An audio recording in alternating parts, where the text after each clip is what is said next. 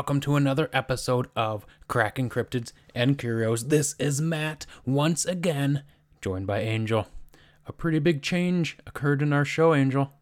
Turns out our little Bloody Mary experiment two weeks ago backfired, and we now reside in the mirror world. How about that? I I gotta tell you, it's it's pretty fascinating. What has been your favorite part about the mirror world? My favorite part is the fact that I can still make outgoing phone calls. You got a good uh, telecommunications provider. Yeah, Uh, yeah. Need uh, do do you still get data though? I mean, if I do, I I wouldn't know. It's kind of dark here. My phone doesn't glow in the mirror world.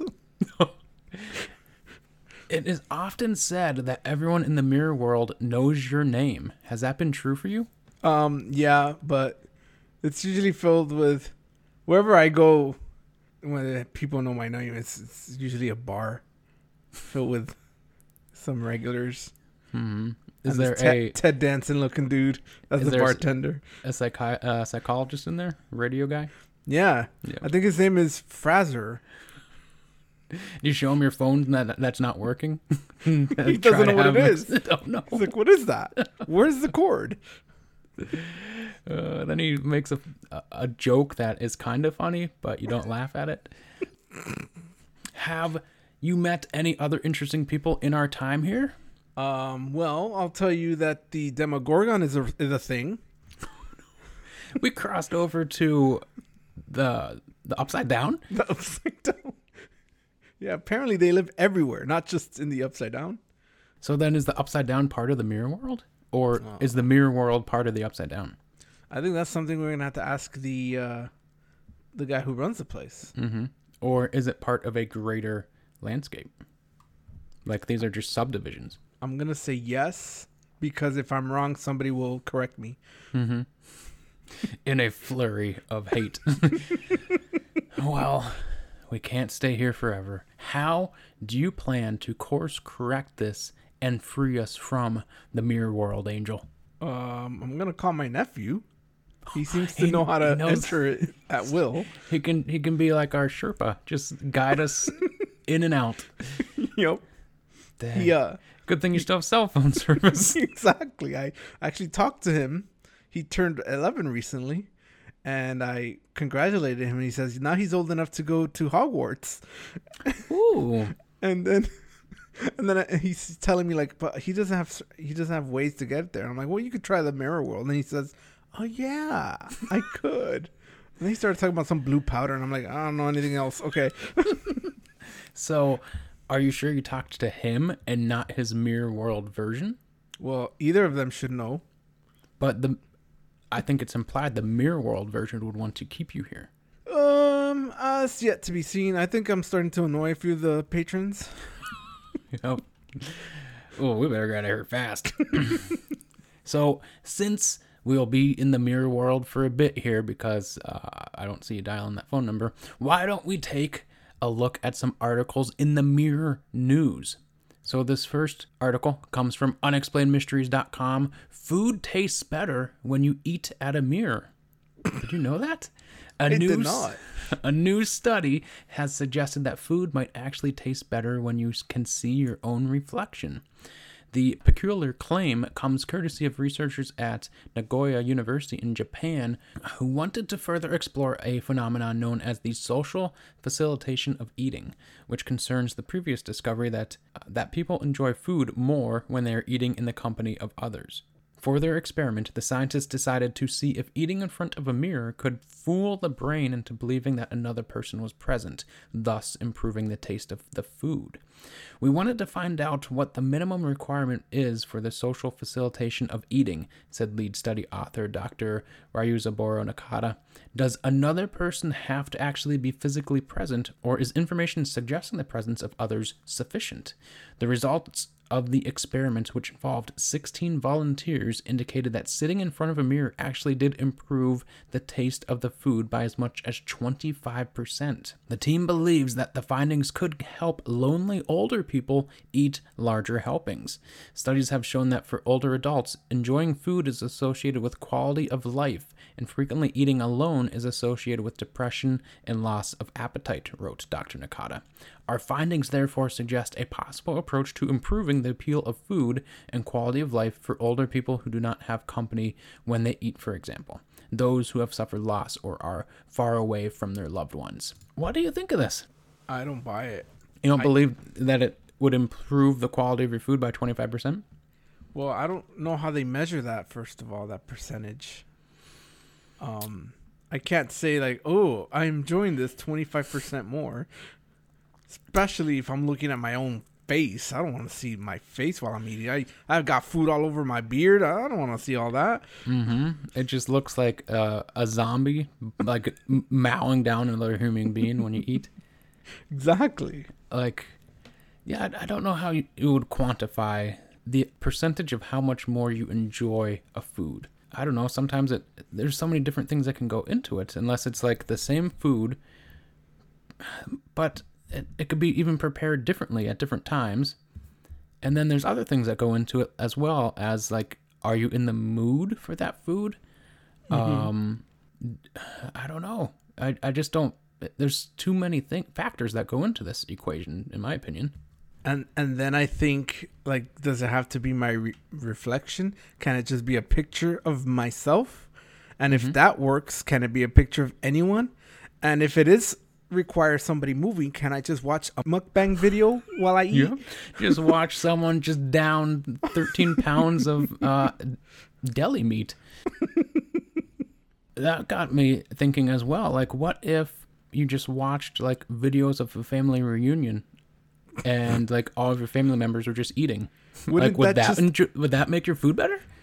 Wouldn't that just emphasize the depression and loneliness? all these people are dead and i'm watching uh watching them eat so that my food tastes better but that gave me an idea we could start a side business where we just have a camera we eat some meals we have some discussion leave a pause for the person to respond uh, keep them in the conversation and you know uh, we sell it for $50 a video yeah. And they could start a new trend. I think that's a market that has not been satisfied. Uh, So you have never eaten in front of a mirror before? Um, one time, but that was not um on purpose. How, what if like you were put in a in a a, a mirror box and ate with multiple mirrors? Would it go up higher than twenty five percent? Yeah, I guess one mirror is twenty five, so you what hundred percent or In seventy five percent. A a mirror cube? mirror cube? But then they just want to kill me, my reflection. then your face starts changing. Uh, Do if I stare at it too long. here's a question: Do you even like watch eating people or watch people eat? I absolutely hate like large groups of people eating. It it's just I don't like people's mouths moving when they're eating. I mean, if I'm if I'm if I'm with the group, I don't care. But I'm not gonna watch a video of a large group of people eating, and I certainly don't like the idea of people watching me eat. Well, there's like some people that just eat really loud. They're not like self-aware of what's going on. It They feels chew with their mouth open. Yep, the jaws cracking.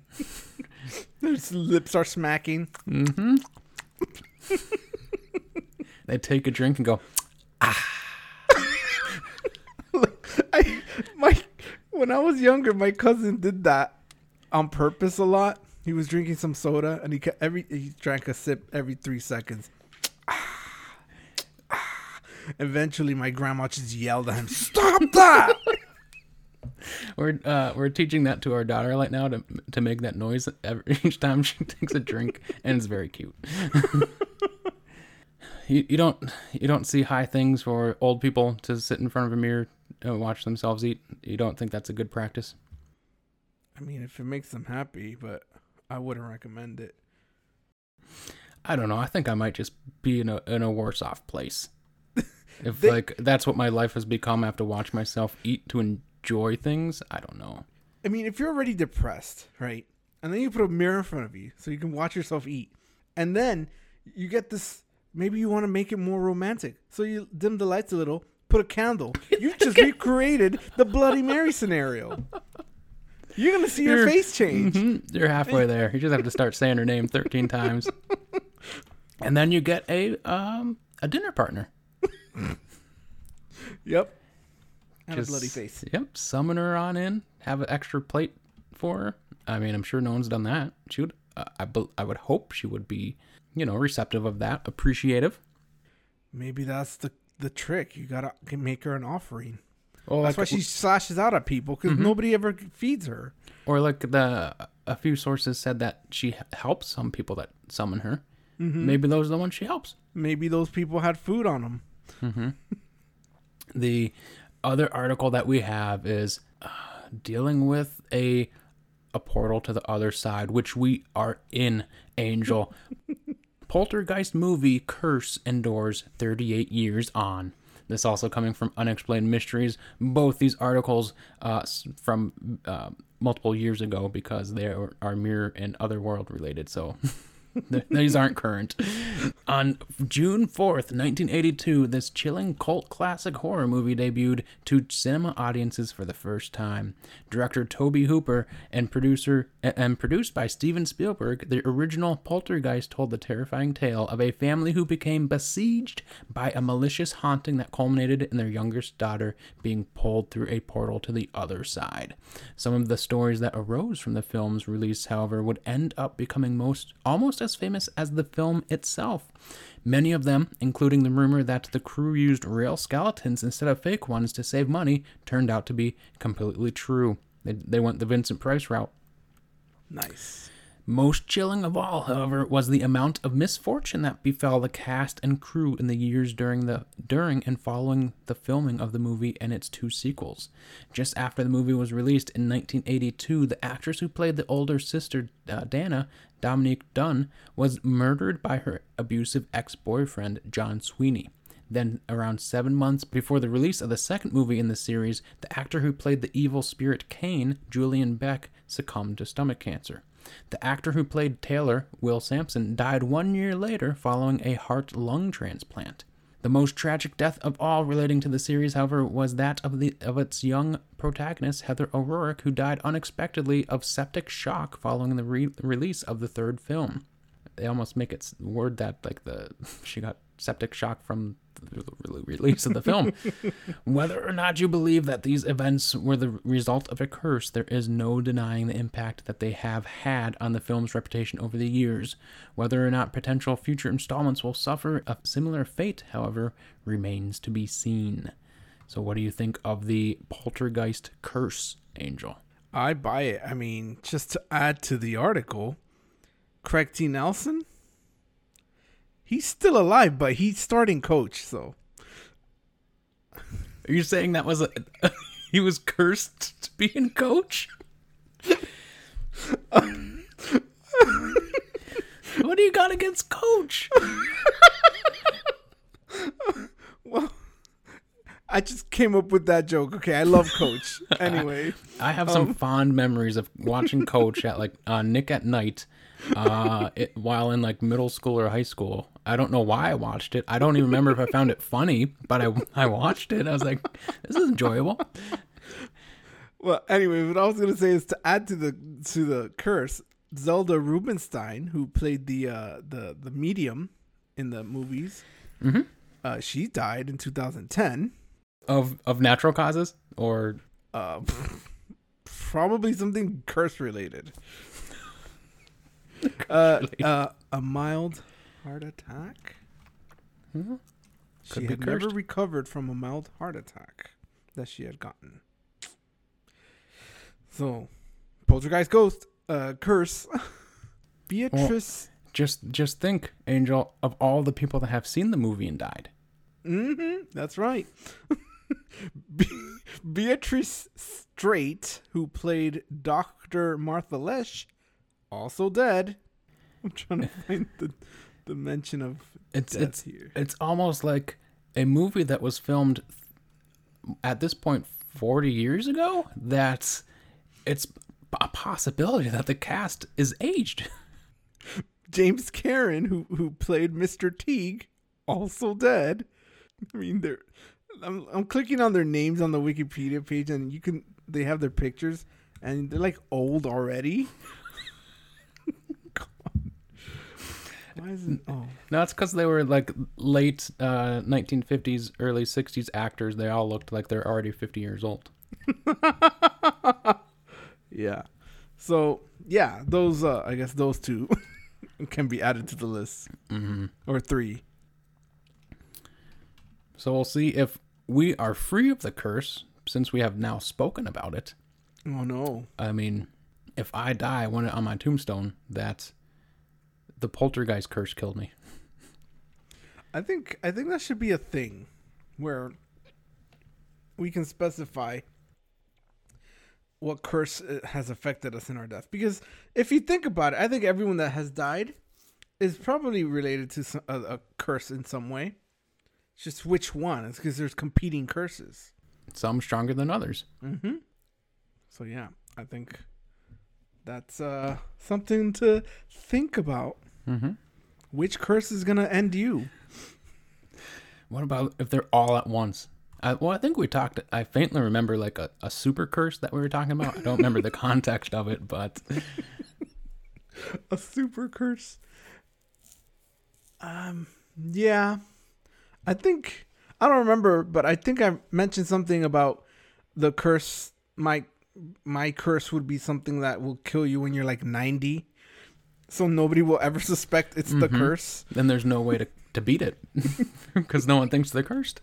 Yeah, Oh, man, what a curse! oh, legendary.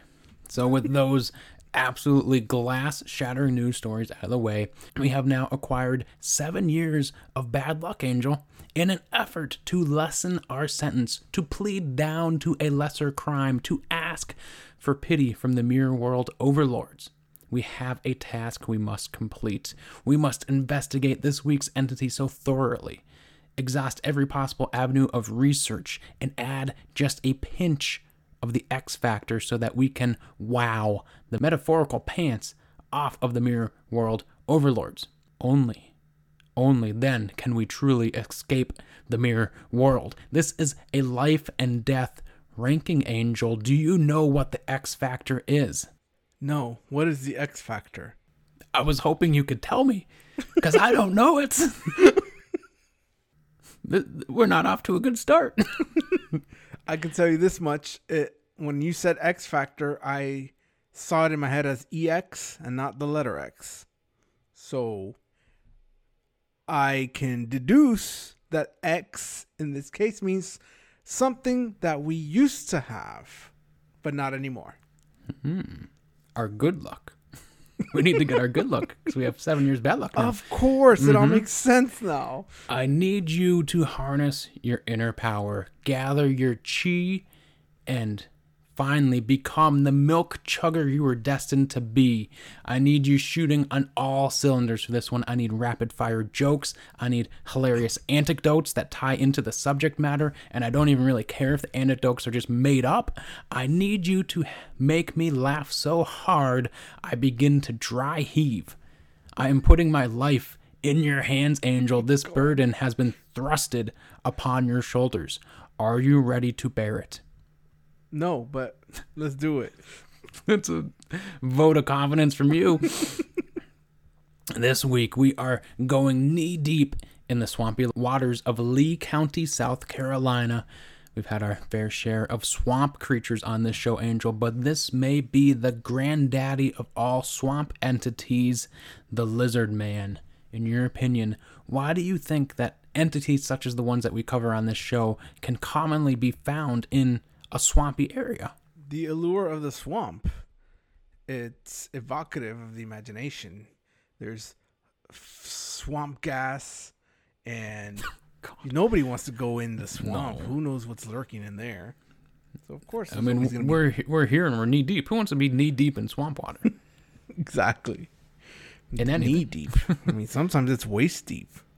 Mm-hmm. You got to get the, the extra long like rubber waders on up to your chest, Yeah, and then the water gets in there and you're screwed. Don't worry, I, I got I got plans for that. I think one of the reasons that uh, like swampy areas become so popular for this sort of thing is just that there aren't many people there. It's not somewhere that it's not a place that most people willingly go, and so it's it's this becomes this area of well, like well, what's out there? It, and then that opens up the mind of anything could be out there. So why couldn't there be a lizard man out there? Why couldn't there be a skunk ape out there? Why couldn't there be a frog man out there?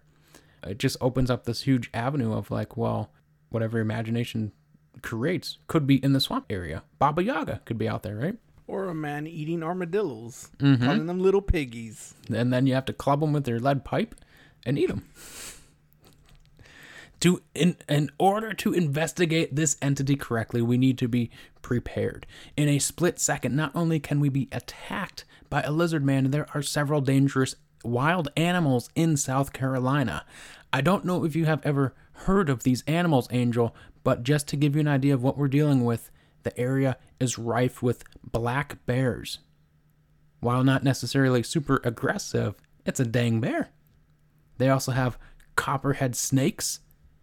In the fall time, Angel, these slippery, sneaky snakes are active during the day and they damn near become invisible amongst the fallen leaves. You normally wear flip flops around the swamp, so watch out, or those little piggies of yours are going to get bitten.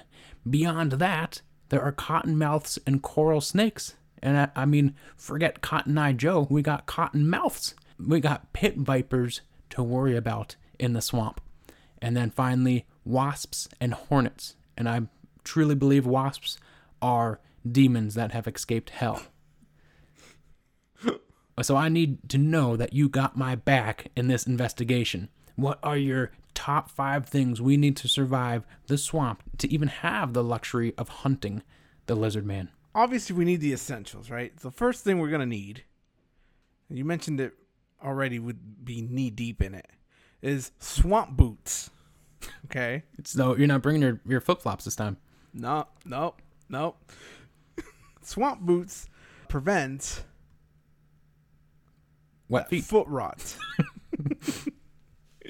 so the next thing you're gonna want is walking sticks with mud caps, because you can never be too safe with those swamp boots. What's a mud cap? It's a, a little cap that goes at the end of the walking stick, so that it prevents the stick from getting uh, uh, stuck in the mud. Okay. I, we need it. Yep, yep. I'm here. To, I'm telling you, I got your back. Um, Don't worry. I, I know all these things. Finally, well, not finally. The third thing is we need swamp pants.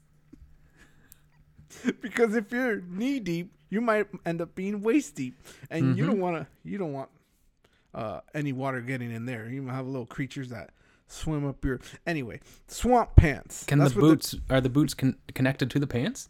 yeah, it's the whole thing. Okay. So really, I should have just left that as one thing because the swamp pants and the swamp boots are all the same item. thing.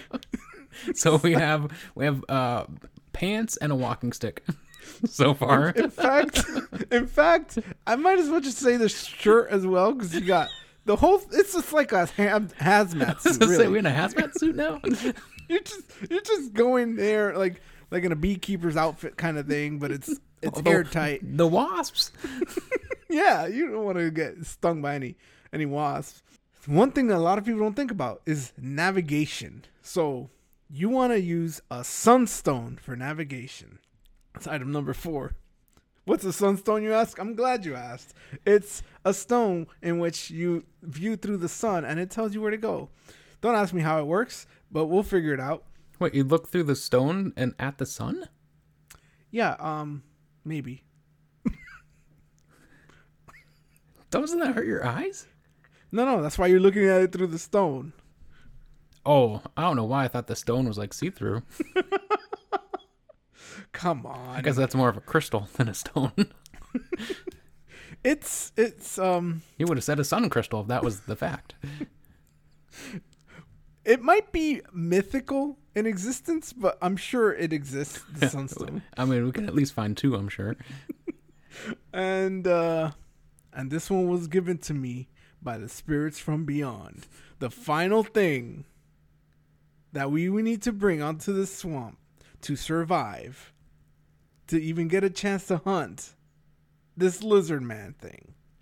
The one thing we need to bring, and that thing is, I will tell you it right now, as soon as I finish saying the words that I am speaking out to you.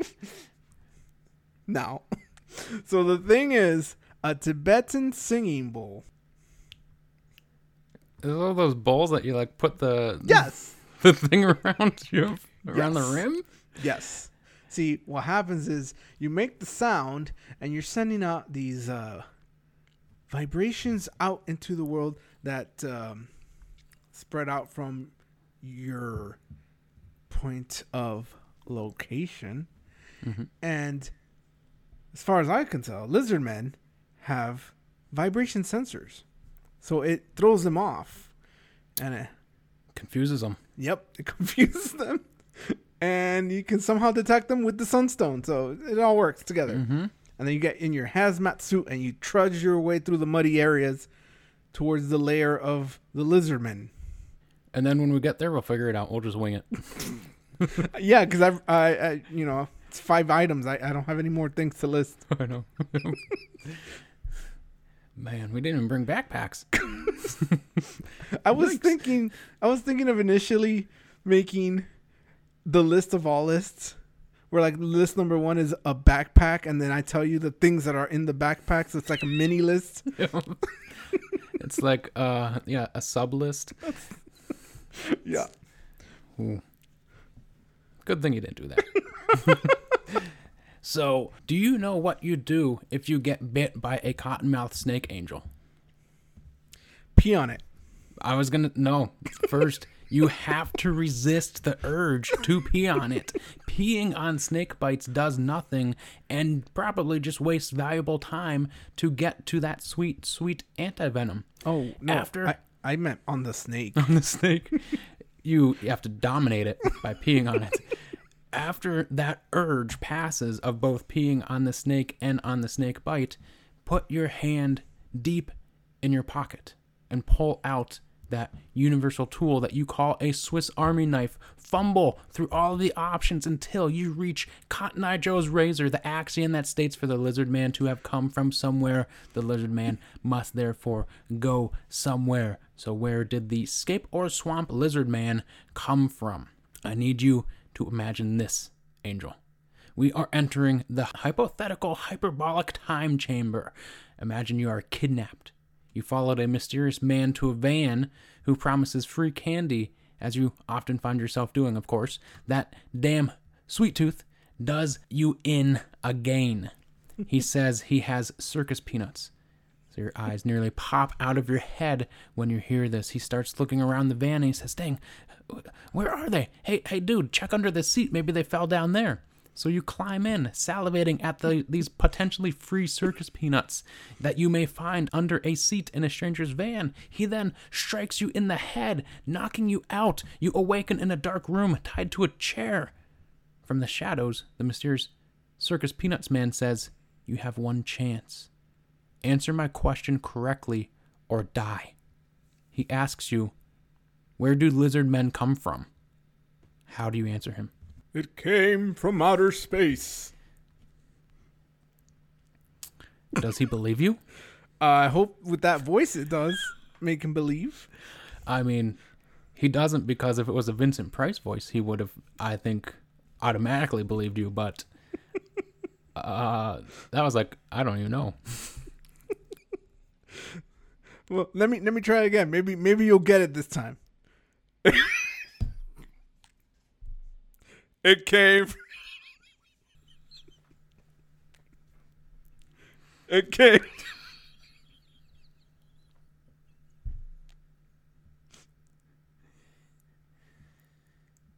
It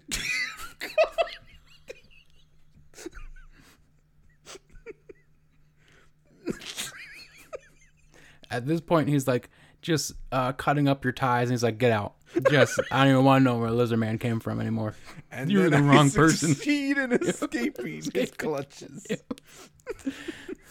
as you laugh hysterically as you leave, still trying to say it came from outer space. so, the Scape Ore swamp lizard man has been described as at least seven feet tall, having a green and black rough skin, three fingers, long black nails, and red glowing eyes. Some eyewitness accounts even attribute an alligator like face to it. What do you make of that description, Angel? When when you hear something dubbed the lizard man, is that description what you would have expected?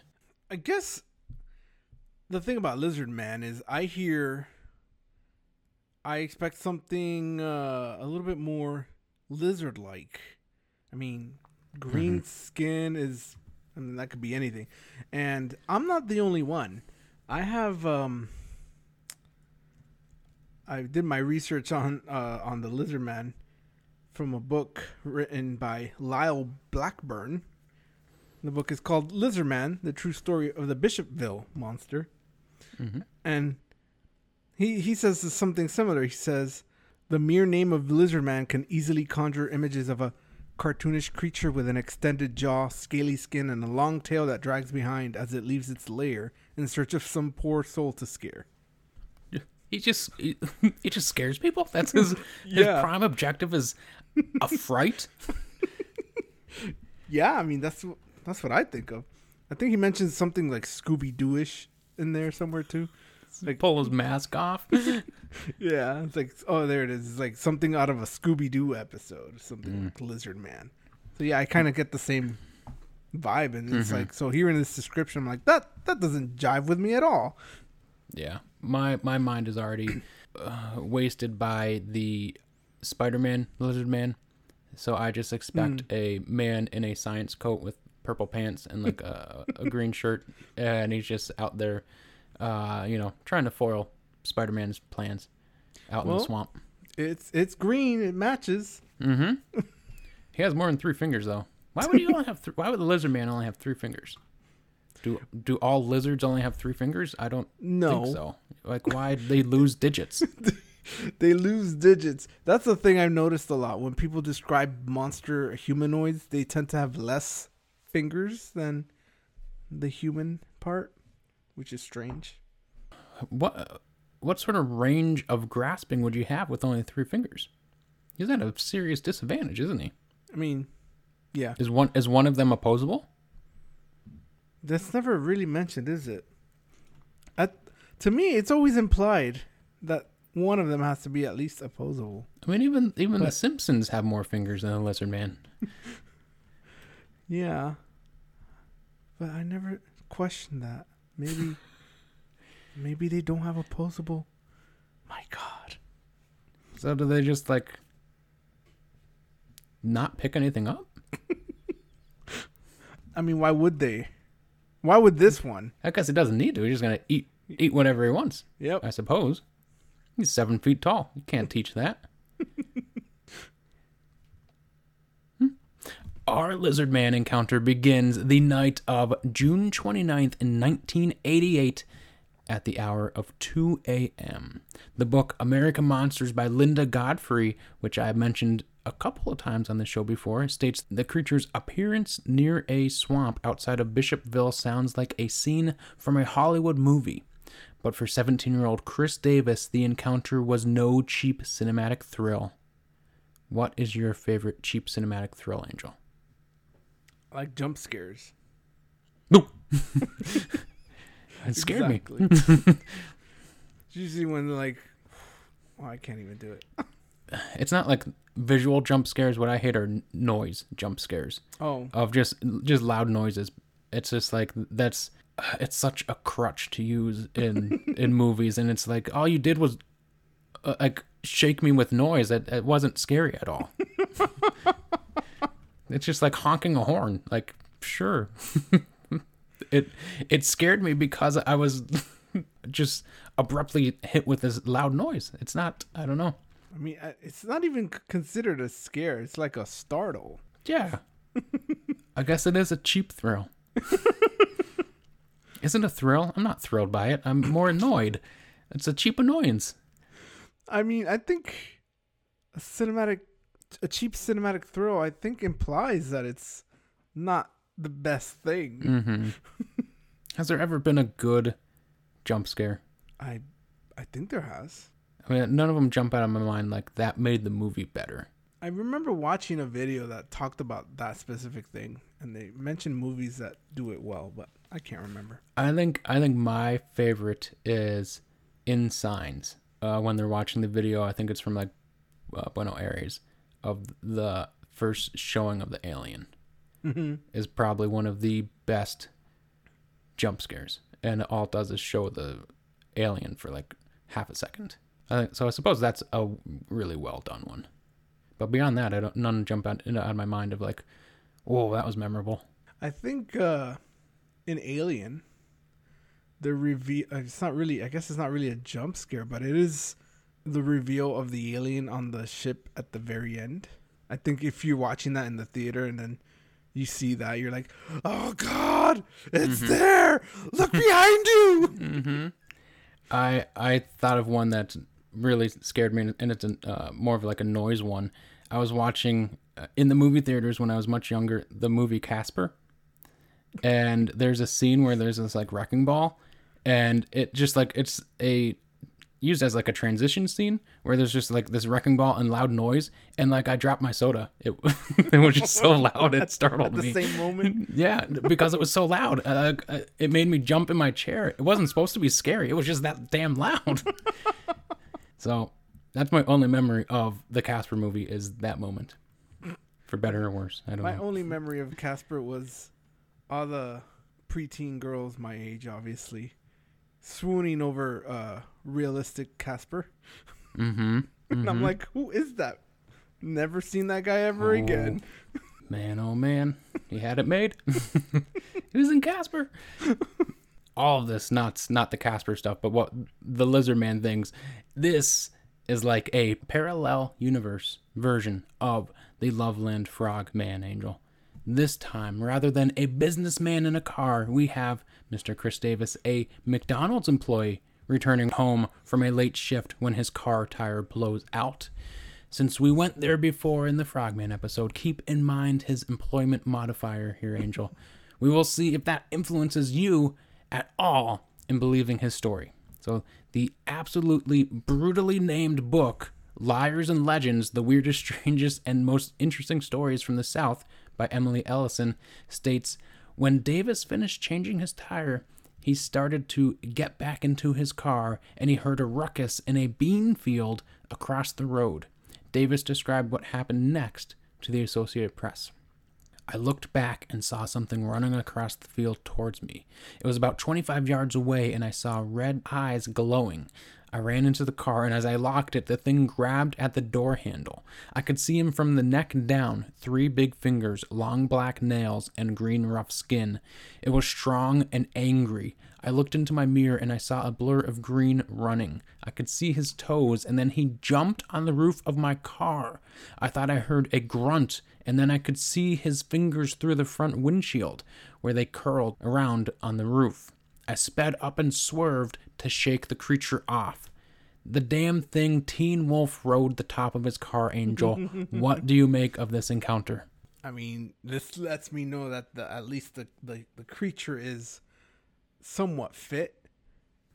And aggressive. It, And charged, aggressive. it charged him from a bean field. Yep. What's he doing in the bean field? Eating beans? Did lizard men eat beans? Are they lentils? I actually looked into it. It's supposed to be a butter bean field. Oh, So, lizard man, I guess, loves butter, butter beans. beans. we should have put it on our list of things to bring. What were we thinking? butter beans. How about this seemingly uncanny ability to catch up to Davis? Like, it was fast, right? It was fast, but it also wasn't very far. Well, 25 yards. Well, I mean, 25 yards. This is where I go into my basketball knowledge. Thanks to my uh You're a b-baller. fantasy. All of your fantasy sports. Yeah. Or not fantasy sports, but fantasy athlete. So, yeah, 25 yards is 75 feet. And How many Shaquille O'Neals is that? I don't know about that, but that is I don't know if you're familiar, but that is the the length of the three fourth basketball court sprint that is Mhm. Typically use when testing um running speed for Yep. the uh, players. So, it I looked into this, and uh, you know most of the top players are averaging around three seconds Mm-hmm. to do that run. So that creature is gonna take if it's at uh f- at its fit, most fit, and running top speed. That creature is gonna reach this kid Chris in about three seconds. So he needs Mhm. to act fast. I know. Yeah. So it's really not surprising at all that it caught him caught up to him that quickly. Nope. the thing that I thought of with this 25 yard dash, Angel, I had almost like a, like I was sh- struck by divine inspiration. So you went, you went basketball. A name came to mind, Chad Lewis. this time, not author Chad Lewis, but indeed NFL star Chad Lewis, the six foot six, 248 pound beast of a man, Chad Lewis. And at the NFL Combine Angel, Chad Lewis was able to run the 40 yard dash in 4.88 seconds and reached a speed of 16.76 miles per hour. So, just like your basketball analogy, his 20 yard split he did in 2.88 seconds. Ooh. And he also has a 119 inch broad jump, Angel. So that means from a flat standing position, just jumping out, he, 248 pound Chad Lewis, can jump nearly 10 feet towards you. Jeez. So when I put this encounter through what I am calling the Chad Lewis lens, I believe this thing was able to run up on Chris Davis in that time and almost rip him out of the car. It, it's, I think Chris Davis was extra fast to be able to get back into his car. It wasn't like one of this horror scenes where he fumbles with his keys Yeah. and like uh, it's slowly walking towards him, Michael Myers esque fashion, and like he just happens to get in a- after he tries like the seventh key on his keychain. I don't know. I think through this lens, it it might actually make the encounter even scarier because it makes it then more realistic that it was able to pounce on him that quickly. If Chad Lewis can do it, Angel. Oh well, you mentioned that you know Chris being able to get into his car quickly. I thought it was pretty insane, even though he's right. He was standing like behind the car or something. Yeah, I think he's putting the flat tire in the back of his car. Yeah, he had just finished putting the the the flat into the trunk, and then he says, "I ha- I'm looking at his um, gosh, the word is leaving me right now, but I'm looking at his uh his version of the story based on the book that I did my research on. Mhm. He he had a ch- he was able as soon as he put the the the the tire in the trunk, he sees a thing coming down from the trees. So it was it was in the trees. It wasn't in the in the butterbean field. Yeah. He says he sees this thing coming down from the trees and he describes it. And then he says that he sees it getting closer by the second. And it's like, how?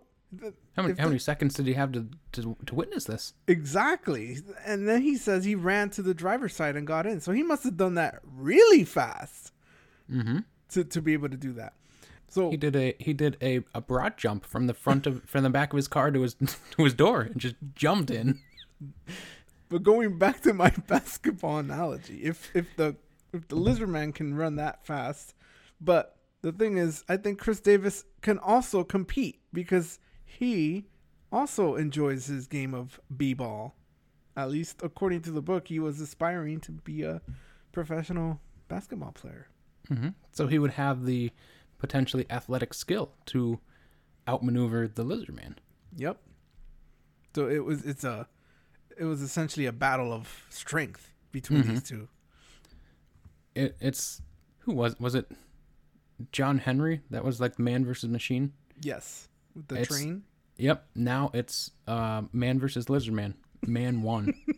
Round one, man won. I mean, I think John Henry won that one too, but he ended up dying. Could he become a ghost train? Jesus. Oh God. We need to we need to save that for Ghost Train Part Two. It is at this point that Davis returns home in a understandably shaken state. He had a friggin' lizard man riding on the top of his car and had to swerve to get it off. The first thing I think of is one of your absolute favorite movies, Angel, Police Academy, where one of the potential cadets in the very beginning decides he is going to the academy and his wife begins berating and yelling at him. I think she's still like wearing uh, now the word escapes me. Um, yeah, she has her curlers on, and oh my god, what the hell is the word? Her robe. She has her bathrobe on. I don't know. I couldn't think of bathrobe. and as he drives away, she jumps on the hood, and he just drives down the highway with her yelling, and, and then eventually just when he gets there, launches her off the vehicle when he become, comes to an abrupt stop.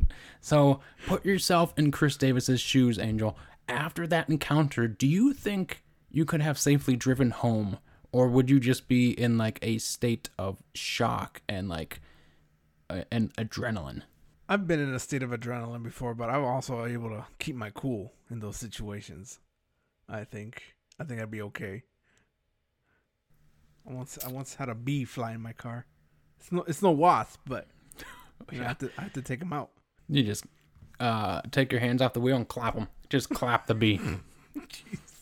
Make sure make sure uh, its its end is not f- uh, facing any of my palms. or you do the real alpha move and eat it. Just bite it out of the air and swallow.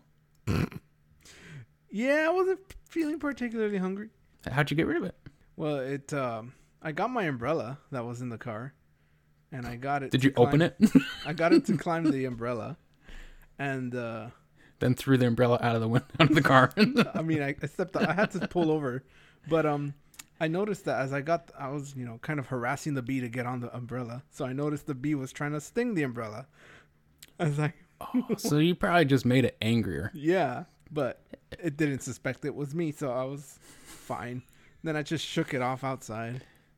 Mm-hmm. And then it landed, and then you stomped on it. Yep, killed that sucker. know, then got in the car and drove over it and back and forth, and then dro- and then and then sped away, peeled your tires out, and and you said No, I later, picked- I. I, I collected its remains. I went and found the hive that it belongs to, and I sprinkled the remains in there to sh- to teach them a lesson. Oh, I thought you were gonna say you like put it outside the the beehive and then burn the beehive down. Just took them all I, put, out. I put the remains on a little toothpick mm. as a warning. You took you took the queen and tortured her. Left little notes to say where the the little bee workers could find their queen. you can find her head. You have forty eight hours to save the queen. well, it should have went that way. I don't know what you're thinking with an umbrella. So many chances to really take down the whole damn hive. And, So- and, and lose their honey? No way. I don't know why I'm like pictured you like Winnie the Pooh going after their their honey. I'm exactly doing that. Just dipping my hands in. Mm. Your belly's hanging out from underneath your shirt, bottom of your shirt. Yep. Pooh Baron. yep, honey just dripping down your face, all over your beard. It is honey. and uh, they're not stinging you. They're they're just in shock at the scene of your blatant audacity. disrespect. Yep. Mm-hmm. And then you take the queen and run away. When Chris Davis, when he woke his father and conveyed to him what the hell just happened, his dad found the mirror on the side of the car, uh, the side of the car door, twisted and hanging loose with deep scratches and grooves on the roof.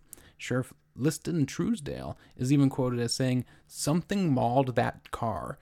There was tracks all over the hood. Chrome trim was pulled off and chewed. Whatever it was, was strong. The book Real Monsters, Gr- Gruesome Critters, and Beasts from the Dark Side by Brad Steiger indicates that in an effort to disprove what the teenager saw, the sheriff had Davis complete a lie detector test. The book then states Christopher was pleased to agree, and by the time he had completed the test, the officers knew that they were probably going to be very busy over the next several weeks. The teenager was not making up a wild story. Something strange had occurred to him, and he was telling the truth about whatever had ripped into his car. What do you make of all this, Angel? McDonald's employees, which I know you are gravely biased against, and he passed a supposed lie detector test. Do you believe he saw what he claims he saw? I'm glad you asked this question because I do have some questions that remain unanswered. I can't find out any information about how McDonald's uh, working hours were back in the 80s. So I can only go based off what I found of of how they work now. And from what I found, they're open till midnight on weekdays, and on the weekends they're open till one in the morning. Mm-hmm. So, Chris, you gotta, you gotta, you just don't close and leave. You gotta clean up. You gotta make sure everything's ready for the next shift. Mm-hmm. So Chris Davis claims that he was uh, working the night shift at Mickey D's, and was headed home uh, around two thirty in the morning. So, presumably, he was working at one a.m. in the morning, because mm-hmm. If he had closed at midnight, why would he be there for so much longer? Except this was on June 29th, 1988, which was a Wednesday. That means they should have mm-hmm. closed at midnight. Now, I'm assuming even if hours have changed uh, work uh, in McDonald's, I don't see why they'd go backwards. Why would they be open later back in the 80s and then become more conservative as time went on? I don't buy that. No. I mean, they get greedy and they got to work people to the bone until until Not, 2 a.m. Especially a 16 year old. Mm-hmm. So, I no, don't he's got, know. He's got school the next day. Well, I thought about that, but it was June, so that was summer. Oh, yeah, it's summer. Yeah. Well, summer school. He could have been in summer Could've? school. I can't find any information on that. We need his report cards. but either way, he could have used that as an excuse. So why would McDonald's hold him for much longer? Something happened. He finished working on midnight, and then something happened from that time to two o'clock that he stayed. Who knows? Maybe he was hanging out with some friends and he saw something else. Maybe he was being chased by somebody, and he didn't want to admit who it was. Maybe the McDonald's he worked uh, at was two hours away. Maybe, but I don't buy it. anyway, just saying. Um, I mean, there are valid questions to bring up of which never seems to be questioned. I never saw any any hard questions about his story really. Just sort of retelling of what he said. Now, what I find particularly interesting is that he did. He says he that he his tire uh, he blew out a tire driving home, and there's a photo in this book. There's a photo of the road that he uh, essentially blew out a tire. Blew out his tire in. That looks scary as hell. it's a dirt road. There's grass everywhere, and I'm like, this is at two thirty in the morning, and he says he could see by the moonlight. Thank goodness. Without moonlight, he wouldn't be seeing anything. Did he not in have the eighties? There's no, no flashlights. There's no nothing. There's no way I don't know what he was doing. I don't know how he kept his cool even until he mm-hmm. and then he mm-hmm. and then he sees this thing coming down from the trees. So now I'm wondering how much moonlight was there really that he can mm-hmm. see something 25 yards away coming down from the trees and he can distinguish its color. As far as I can tell, when you're out in darkness and you only have moonlight to to get by on things, everything is gray. Mm-hmm. So I, I mean, this know this is some Sleepy Hollow Ichabod Crane shit going on. Like, it would be scary. Yeah. Just like remove even just the encounter being rushed by a seven foot tall figure in the in the moonlight. Mm-hmm. Um, just changing your tire that late at night on that type of terrain would be yep. um, frightening because you, because yeah. you, you just feel like things are are watching you at that point. Yep. Yeah, so I'm I'm certain something happened. I don't know if it's exactly how he uh, described it, but Mm-hmm. I don't know. I think maybe there is more human than there is more man than lizard in this situation. Uh, What's the guy doing up in the tree then at 2 a.m.? Well, that like I That's said, who knows who knows what he saw in, in, in this darkness. Mm-hmm. Maybe it looked like it came down from the tree. I don't know. What's also interesting about his uh his version from the book is that he says that when he ran to, when he got into the the car, he saw the the the creature was still like 2 yards away and he can view it from the outside of the from his uh, window. And from 2 yards away, it jumped on the roof of the car. Dang. It was Chad Lewis. Chad Lewis was in that tree. So this is what happens. It jumped on the car. He was sitting in the car. He wasn't actually driving because uh, he had just gotten in. And um, that's when he decided to turn on the car. He stomped on the gas pedal, and this causes the creature to fall off. And he's mm-hmm. driving at 35 miles per hour. And he says the creature was running and caught up to that. It, it Terminator 2 does him in. Like, Yep. it runs at him. It, it caught up to him and then got on the roof again. So I mean, what did he do to piss this thing off? I mean, he looked at it funny. I don't know. Just imagine No, Don't change tires over here. lizard man coming out of his nesting tree and just bum rushes you. My Maybe it, was, God, maybe it was lizard woman being territorial. She says, "I got my babies." got babies, yeah. so surprisingly, Angel, the sightings did not end with Chris Davis, or really even start with him. Dozens of people reported encounters with the entity. So the book Real Monsters uh, tells of George Holloman Jr., who reported seeing the entity while collecting water from a well.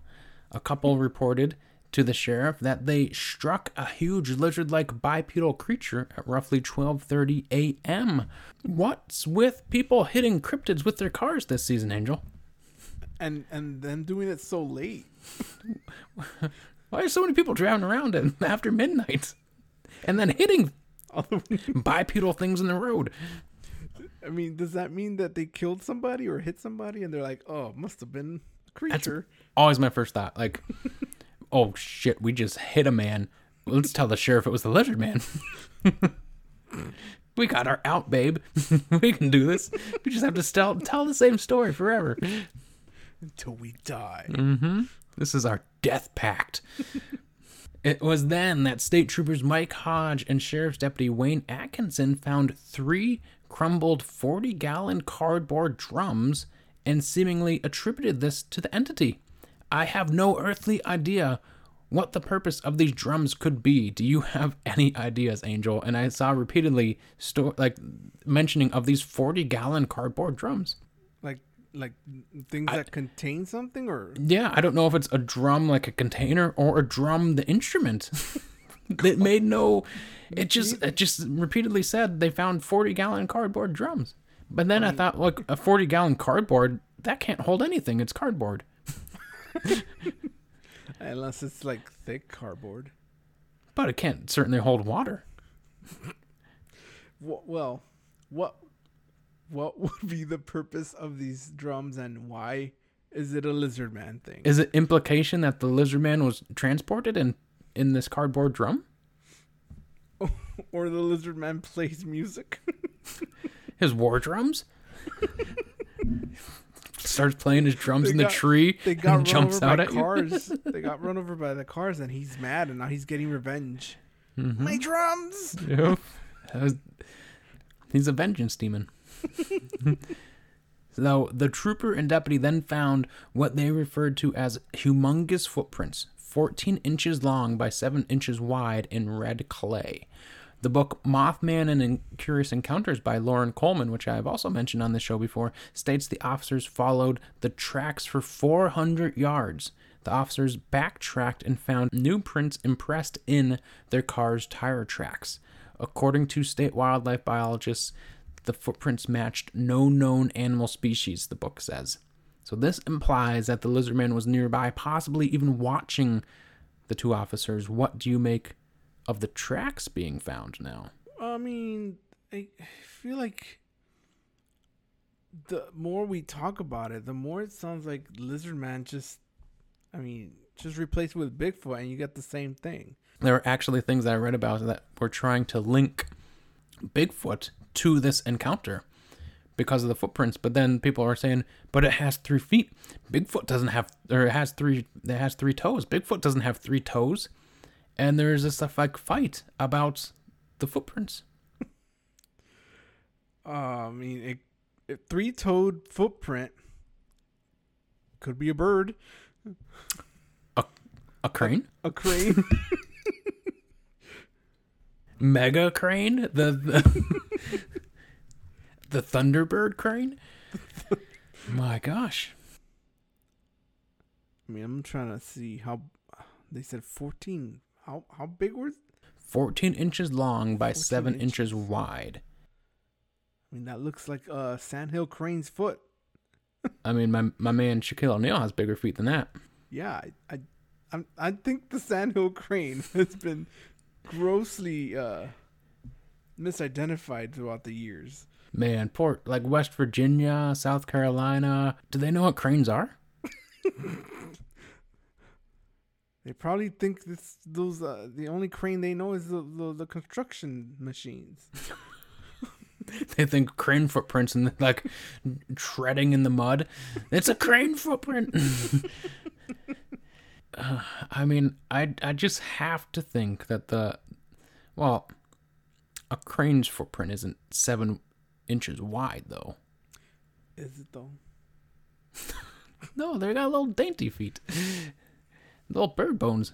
Um, bird feet aren't seven inches wide. Are no, they're not. Uh, it could be like a webbed foot, Like a pelican or something. or yeah, like a duck. Big ass duck. You should see the ducks we have down here. those, those South Carolina ducks are different. Pretty much overnight, this story exploded. The sheriff said he was getting calls from London and Sydney, places all over the world, asking questions about the creature. There was a $1 million reward put out for the creature's capture, which would certainly put people in a frenzy. Can, can you imagine that story? Someone asks, Hey, how did you become a millionaire?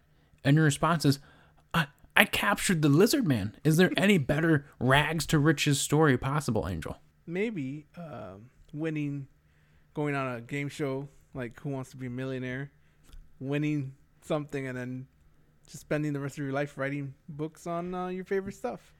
I mean, does it get better than that? No.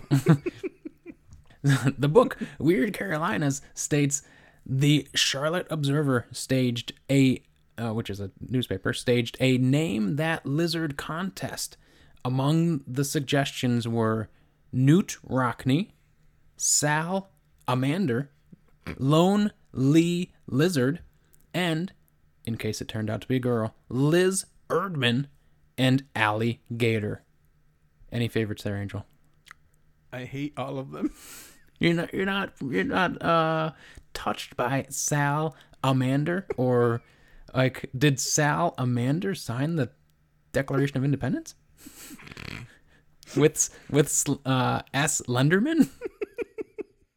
Well, I'll- I got a joke for that. it's coming up. Well, I mean, we have to get out of the mirror world, so better be a damn good. I mean, I, I said I need your best jokes this episode. so let's toss our hats in this contest 30 some years late, Angel. Let's make Chad Lewis both the author and NFL player proud here. What would you call the entity? I chose S. Litherman. Slitherman.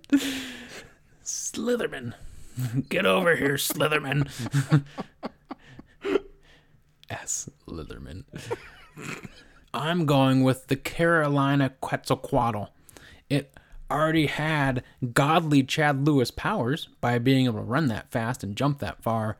So, of course, not the author, Chad Lewis, NFL player Chad Lewis. So, he needs a godly name, the Carolina Quetzalcoatl. But I like S. Lither. Alternatively, alternatively, you can say you can call it the Chad Lizardman. Chad Lizardman. Hmm. Or the uh the Bishopville visitor? the Bishopville bishop? Just ordain him? As we have seen time and time again on this show, Angel, it's all fun and games with these creatures until someone pulls out a gun and starts shooting. The Weird Carolinas book states things finally got out of hand. An airman stationed at nearby Shaw Air Force Base fired five shots from a 357 Magnum at what he described as a 5'6 creature he saw running along US 15. He claimed that one of the shots wounded it in the neck and that it then stumbled bleeding off into the swamp. Angel, did that airman just kill a dude? I believe so. He he's shooting at people. he shot a guy in the neck, I think, and Well, do you do, do you have his name? uh, the guy that got shot or the airman? The airman. No. Well, his name is Kenneth Orr. And on August 11th. Joke. Au- no, no, no jokes. August 5th is when he did the shooting. August 11th, he was charged with unlawfully carrying an unregistered an unregistered gun. oh, Kenneth Orr he shouldn't have left Shaw Air Force Base. Just, he- I think he was out looking to shoot people. He must have had some sort of PTSD. I mean, five. Uh, the thing was described as seven feet. He just he shot what he described as five six. I mean, I don't know if I That's could. me. she shot you in the neck. He shot me. You're just out there at doing a night jog. you get shot in the neck and have to dash into the swamp to die. oh man, it's how do these things happen? How do they happen? He, he was just carrying around a magnum and was ready to pop off. He shot five shots. Yeah. Some poor bastard out And there. apparently it was an unregistered magnet. Uh-huh. Oh man, and he's an airman. I mean, come on, gotta do better. Gotta do better, Air Force mm-hmm. dude. So where did the lizard man go? I suppose if you are believed the airman who says he shot it in the neck, the lizard man was murdered that night, or possibly the one of several people who reported hitting lizard man with their cars could have killed it. The Liars and Legends book, which such a, a brutally named book, really primes you for their subject. The Liars and Legends book brings up that local believers speculated the lizard man hid in the swamp for a year.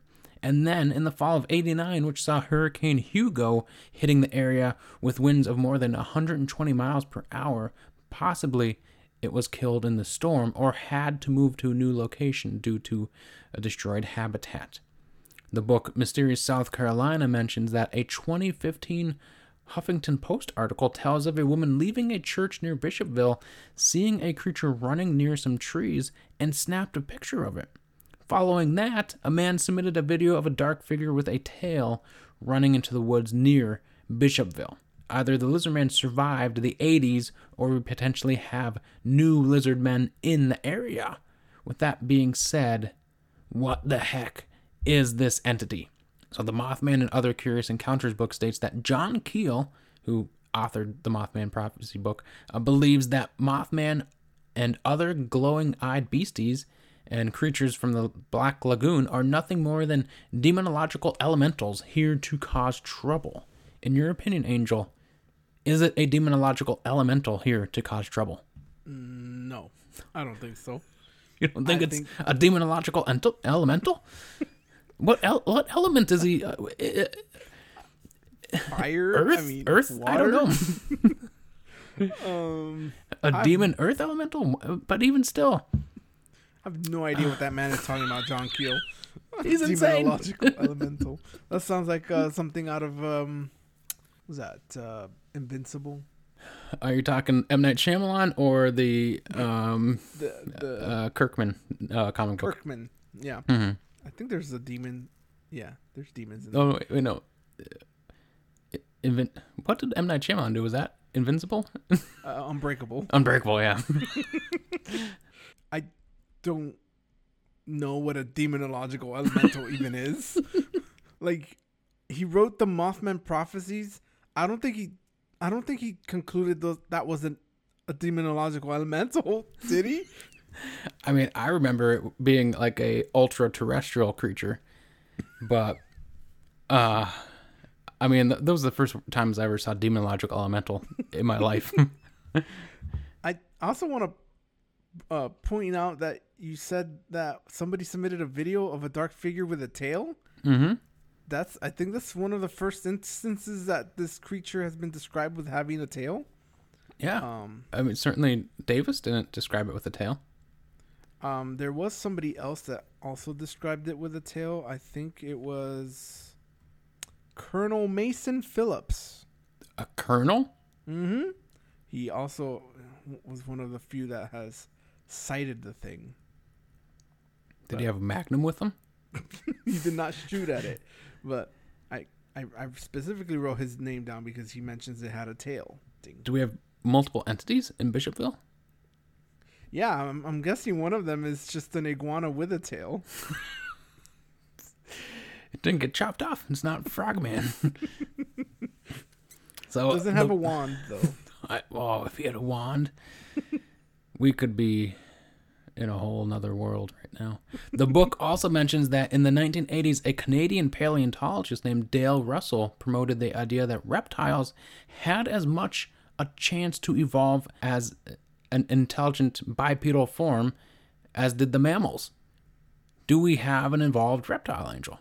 Well, I don't think this particular instance we have an evolved reptile. Uh, most of the evolved reptiles are disguising themselves as famous people and celebrities. I thought you were going to say cranes. no.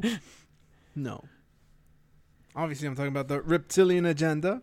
Um, we're going to get into that. The author of the book also throws this in. Are these beasts future time travelers lost in some time space warp? Was John Titor a lizard man angel? I mean, why would he be a lizard man? Well, the thing is, what's interesting about the lizard man name is apparently the first time um, Truesdale, The sheriff? uh, yeah, the sheriff um, was alerted to something. Was uh, this family called um, the Way family? They called because there's something had messed with their car, and they looked at it. It was mangled up, and there was like some red fur on it. So they sent Red the fur. fur? To get, yeah, they sent the fur in to be analyzed. They Skunk think- ape? they believe it might might have been a fox and possibly a bear fighting in the area, but they're like, "Mm, I don't know if a bear could have done this to the car. A bear fought a fox? That's that's the story they went with. That's not a fight. That's a that's a killing. fox has no chance against a bear. Well, whatever the case, it was this that sparked the whole. According to the book, it said that Truesdale then uh, kind of put out a message saying, "Does anybody else have any like weird sightings or mm, something happening to your car?" And that's when Chris Davis said, "Hey, I actually saw something." Mm. Back to what I was saying was that um, Truesdale. trying to think about what the hell I was talking about. About John Titor? What about John? I asked if he was a lizard man. I think I think you started saying something about the origins of the lizard man name, maybe? Oh yes, yes. so so Truesdale, uh, he, he had a buddy named JJ. I don't know who JJ is. It just goes by JJ in the book. And he talks to JJ and he says he tells him about this case that you know the car, you know that was all ma- mangled up, and then he mentions if there had been any other weird stuff, and the, and JJ says, "Oh, are you talking about the Lizard Man?" And that was apparently the first time he had heard of that name Mm. and that's when it stuck.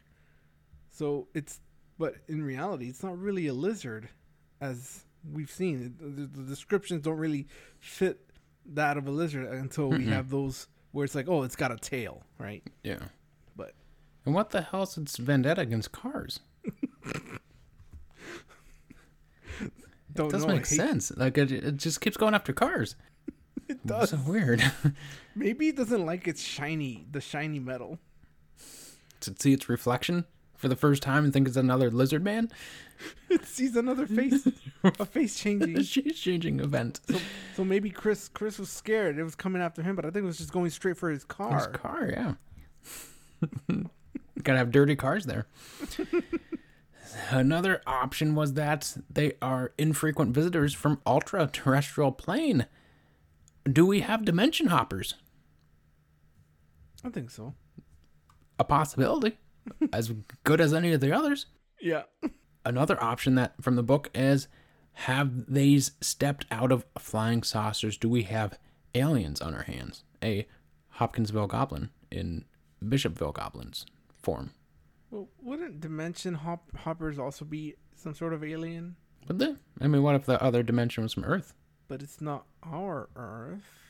But wouldn't they be called Earthlings? Would they? I don't know. I would say to- so. I need to speak to some dimension hopping creatures. We got to get this nomenclature down. Mhm. But yes, these are the Yeah. Anunnaki. I, I, it was a, like a fever dream. I saw that in a book, and then I couldn't find the book again. I was like, "Where's the book that said that they're Anunnaki?" They're And- you. and uh, it got wiped from Google. I couldn't find it again, and it really made me angry. And then we have the author even bringing in a theory that they are contemporary versions of mermen, mermaids, and mer beings. How about that? Wouldn't they be in water? I mean, I don't understand. Did they all go through Maybe the- some sort of evolution of that. Then they wouldn't be mer anything anymore. They'd just be Human. they'd We've just be men. out of the oceans. Ningen. would they, would they be aliens? Maybe. Anything else that you wanted to add before we get into the rubric of power? I feel like we should get all the people that uh, throw out these theories get them all together in the room and be like, and tell them what we tell Fight. them. Like, Mortal why can't it all be all Oh. these things? and yes, fight. why why is it not a sandhill crane? Explain that. Yeah, get, start poking the bear, the sleeping bear. I mean, we have to watch out for black bears. Why isn't it Bigfoot? What's your argument that it's not skunk ape? so then let's Chad Lewis ten foot jump straight into the rubric of power. What are the powers of the lizard man? I mentioned the three fourth basketball court sprint, and Oh, just, just to interrupt you, I like how we both independently made uh, sports analogies in this episode. yeah. While I was researching that, I found an article that asked, "Can Usain Bolt be a good basketball player?" And they Just because you're fast does not mean you're good at all other sports. My God. yeah, so he did a bunch of calculations about how he would fare in the three fourth sprint, and he came out with, um, he would do about two point ninety five seconds running that sprint. So I'm attributing the lizard man with Usain Bolt speed. And I attribute him with Chad Lewis speed. I also came away with thinking that it's a pretty strong creature. Mhm. Um, stronger, at least I wrote down stronger than the strongest human. I don't know if that's true, but Could could the lizard man compete in a strongman in the strongman competition? maybe. I, I then I wrote down I it can bang up a car. So, I mean, everyone talks about how it's all ma- the car is It's mangled. It's mangled and mauled. Yeah, uh, it's got claws, and I wrote it's not impervious to bullets, but it can take a few hits. Can get shot in the neck. My version was uh, that it got shot in the neck, but it, it, it like kind of like was stunned for a bit, and then it like ran away. so I took that to mean as a one hit is not gonna take it down. No. But I mean, that's that's pretty much all the, of the powers. There's, there's no magic wand. I mean, it's got glowy eyes, but Mm-hmm. doesn't really do anything. It's got uh, it's got Mothman eyes. That's another thing I was wondering about. Like, why do all these things always have red eyes, red glowing eyes? I don't get that. I gave it a power of two. Yeah, that's a very similar boat. I gave it a 2.15, just a tad bit higher. Like when I initially read it, I did think it was super fast. Um but then like once I actually looked into how fast other people can actually run 25 yards, then I was like, "Oh, wait, that's not extraordinary or anything like that. It's Yeah. just like adequate. It's normal." um and and then I thought, could could Chad Lewis, the author, run a 2.88 20 yard dash? And I was like, I, I've met him. I suspect he can't, but you never know how explosive a person could be in a 20 yard dash. So maybe he could.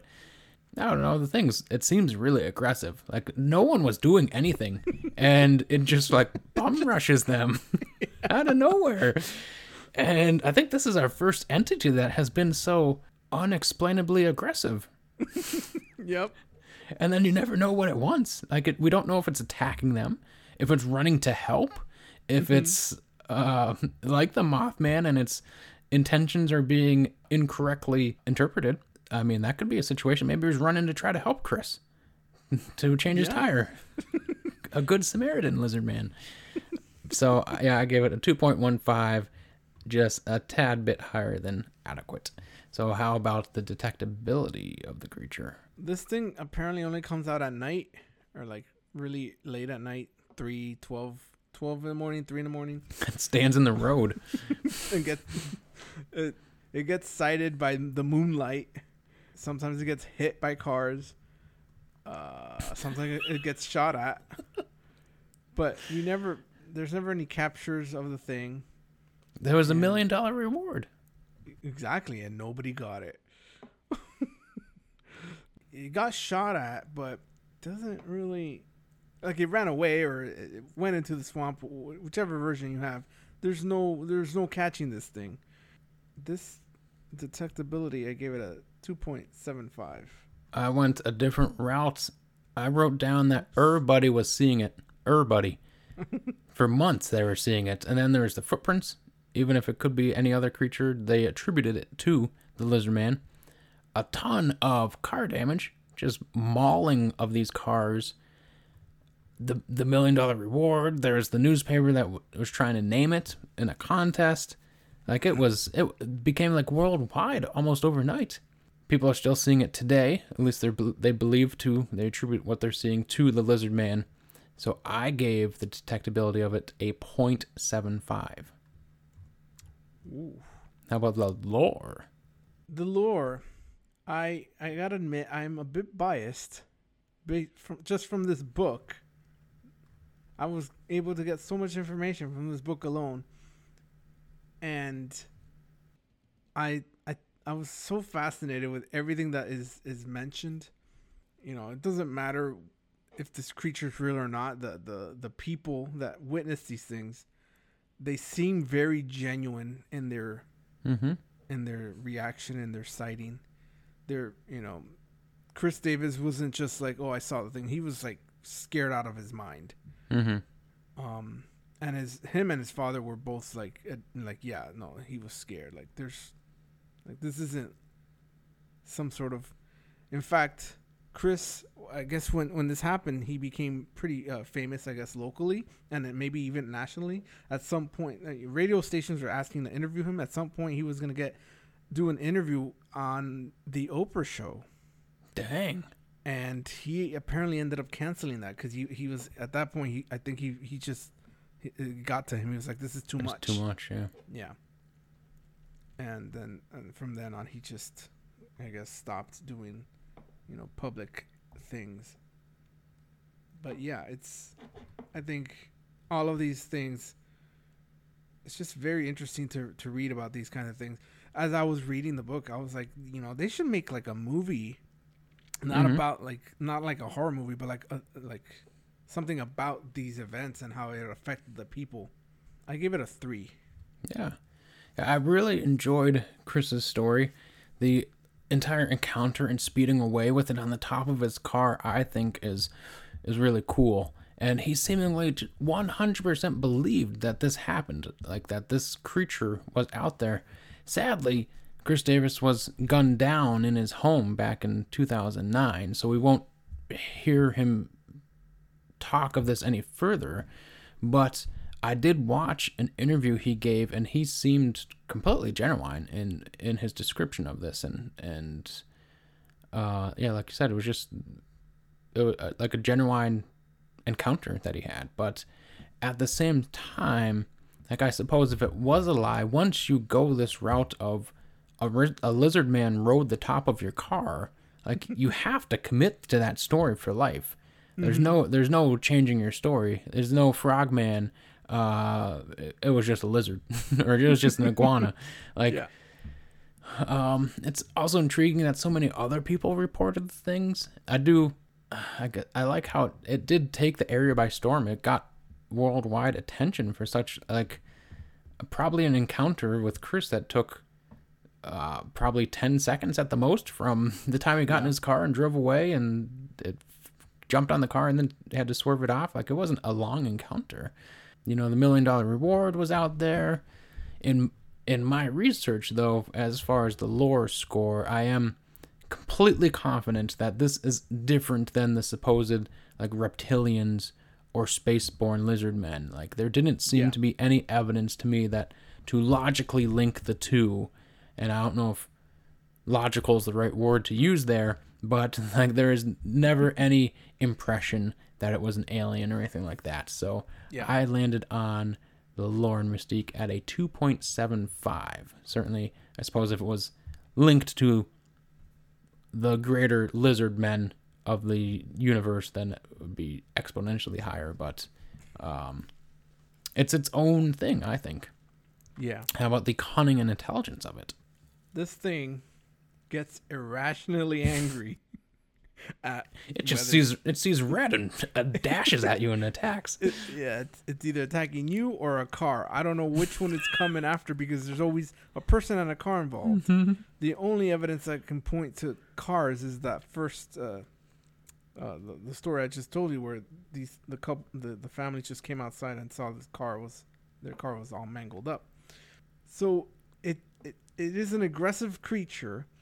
It's you know by its description, it's humanoid and it's seven feet tall. I mean that's kind of hard to miss.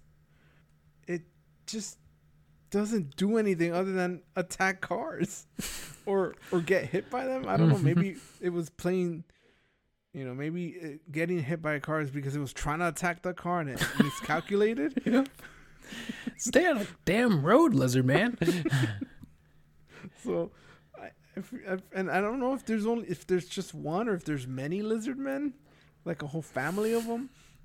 Uh, if there's one, then I think its score goes greatly down because it keeps falling to the same tricks of uh, attacking cars and getting hit by them.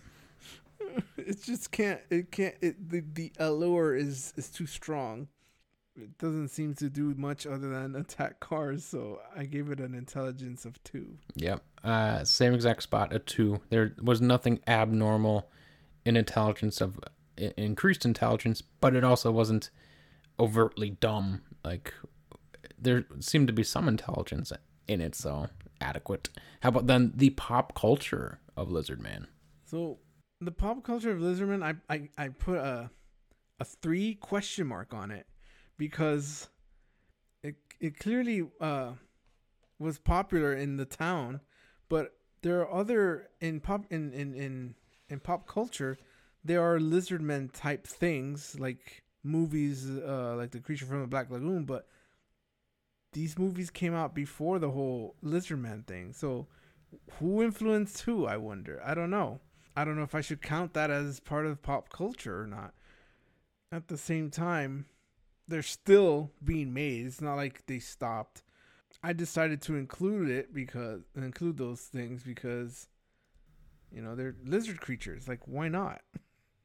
like maybe maybe you know, maybe art was imitating life and life was imitating art. We don't know who influenced who. And I think it it, it still counts it should all count as pop culture anyway. So yeah, that's my stance. A three. As you were saying that, I, I thought of this show that I watched on Nickelodeon, and I couldn't think of what it was because it had Lizardmen in it, and it was Land of the Lost was the show. and then I looked into it. I was like, "This show was made in the '70s. That was there a, a remake that was done?" Yes, there was. And then and then there was uh the movie, no? I never saw the movie because that one had uh, Will Ferrell in it. I did Yeah. not see that one. Yeah, there's the series from the 70s and then there's a remake that came out in the was it 80s? Land of the Lost, the '90s version was one that I was thinking of, and it had a little tiny, like, That monkey thing. well, the little dinosaur guy, I think too. Oh, it was the little monkey guy. Yeah, the monkey guy wore sunglasses sometimes. Oh man, I haven't thought of this show in a long time. I don't know if I want to think about this show, but uh, that was the only reason I thought it was because the Lizard Man. But the it, it- this is one of those like regional things. There is a lizard, a entire Lizard Man weekend, a whole festival. Lizard Man also has a Lizard Man of Scape Ore Swamp Beer. So there's that's the actual name of the beer, Lizard Man of Scape Ore Swamp Beer by Tired Hands Brewing Company. They went full name. Just took the name, and it's not made anymore, so you can't buy it. But it was out there. Uh, one thing I saw was crazy during the uh, a total eclipse uh, in 2017. South Carolina Emergency Management tweeted a map of possible lizard man sightings from 1980 to 2001, overlaid on the path of the eclipse. With a tongue in cheek warning that stated, This historical map is in response to recent media reports and poss- about possible paranormal activity associated with the upcoming total solar eclipse. SCEMD does not know if lizardmen bec- if lizardmen become more active during a solar eclipse, but will but we advise that residents of Lee and Sumter counties remain ever vigilant. So that's a neat thing for emergency management to get involved in during an eclipse. That's fun. I'm sure people out there are like the government, they're involved. They know. Yep. There's tons of Lizard Man apparel out there. So if you want a Lizard Man shirt, they have one in your size. So I landed uh, for the Lizard Man in a uh, a 2.25. A lot of adequate on my book for the Lizard Man. So where did you fall for uh, overall score for the Lizard Man? I have calculated a 12.75. And I was at a 9.9. I think this is one of the times that we've been significantly off from each other. so the combined score in the rubric of power for the Scape Ore swamp lizard man is an 11.325.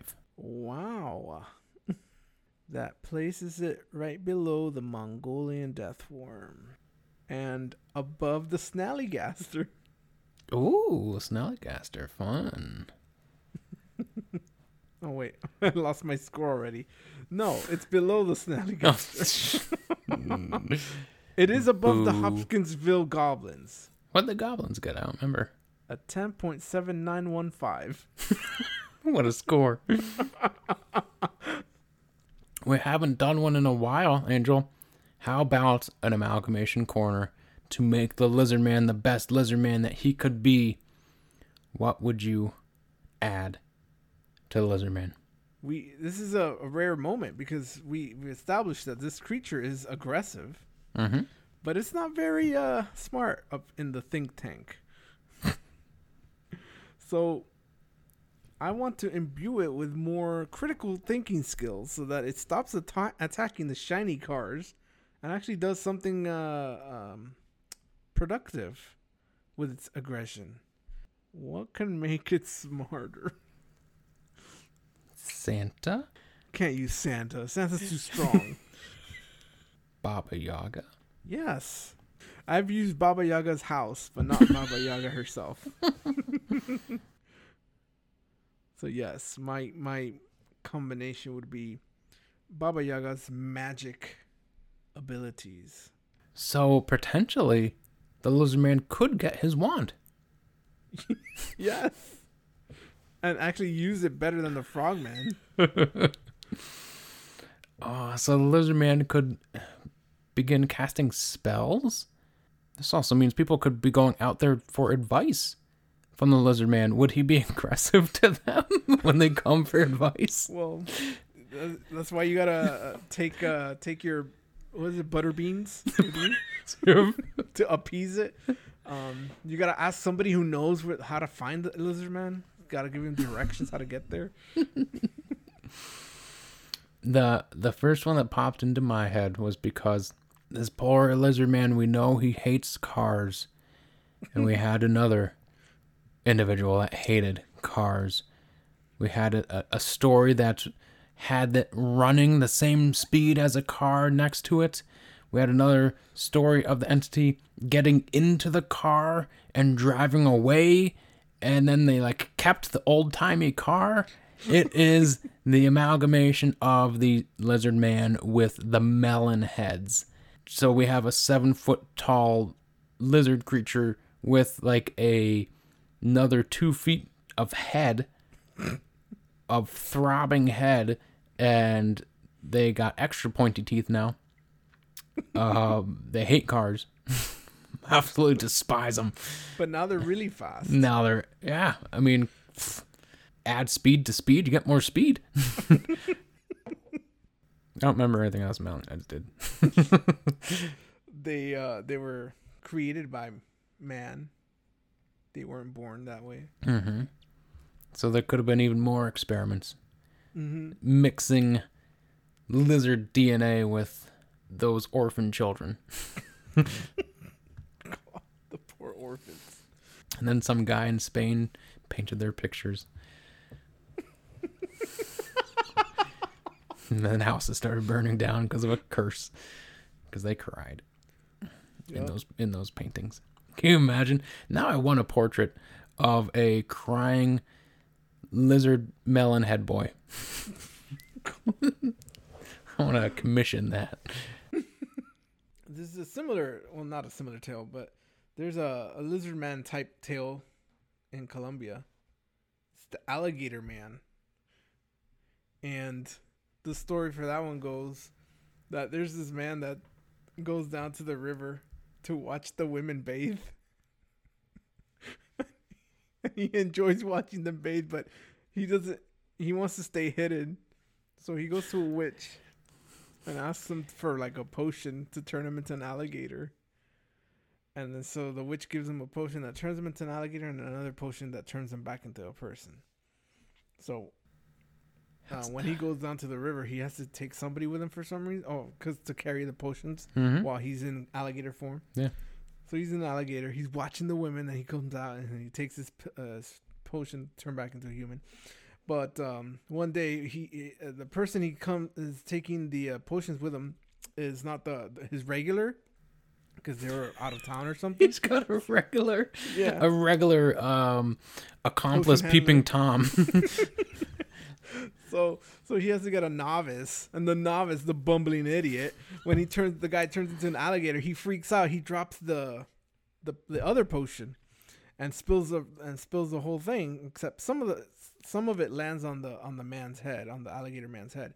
So now his upper half Mm, it's turns into a man. partial. Yeah. and then the lower half is an alligator. And and because the women are frightened by him because they they can see him now, he he's not allowed in the river anymore. So he just leaves, and he just hides in the in the In the forest. yeah. So his lower half is alligator. Does that mean he's supposed to like crawl on his belly, or is he bipedal? Uh, he's crawling. Oh, it's gonna make that tummy rough. Crawling in the jungle. Yep. Oh, and your arm's tired. My God, Well, they get. I'm sure they'll get real swole. he's gonna be jacked, and then the women are gonna be like, "Yes." that's, that's what you want. Well, I mean, why didn't he ask for like a love potion or something at that point? Uh, he went about that all wrong. He's. I don't want love. I just want to peep. He's gonna peep at the the river women. Were they were they mermaids? What an idiot. Man, I'm sure there's some sort of moral in that, but all I took from it was he asked for the wrong potion. Yeah, he wasn't thinking straight. He had peeping in his mind. Yep. I mean, once you go peeping, yeah, I mean, it makes your riddles your mind with unclear Wor- thoughts. He had worms. He had worms. He had worms in his brain. I bet he liked black licorice too. You see that shiny car off in the distance? Go ahead and run towards it with all of your aggression because once you arrive to it, you find that it's twitter.com, your favorite app to follow your favorite podcast uh, hosts. And if you're not following them, well, then go ahead and find us at Cracking Curios and you can hit that follow button and send us a tweet. And make sure to include that hashtag cracked cryptids because that's how we find the tweets to us.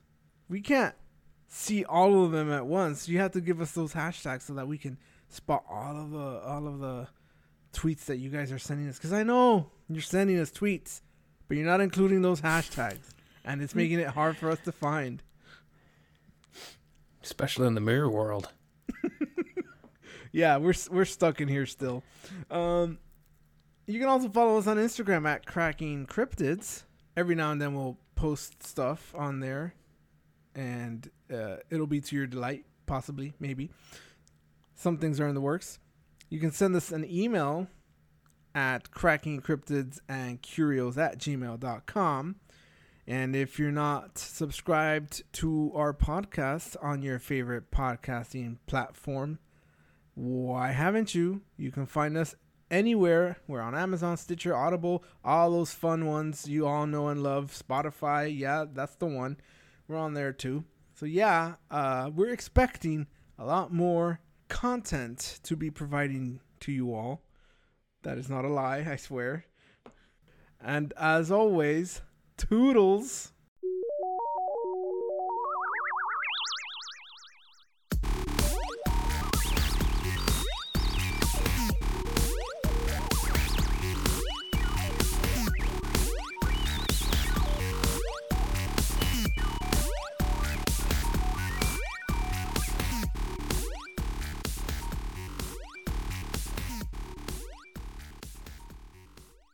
This has been an I am actually traveling back into time production.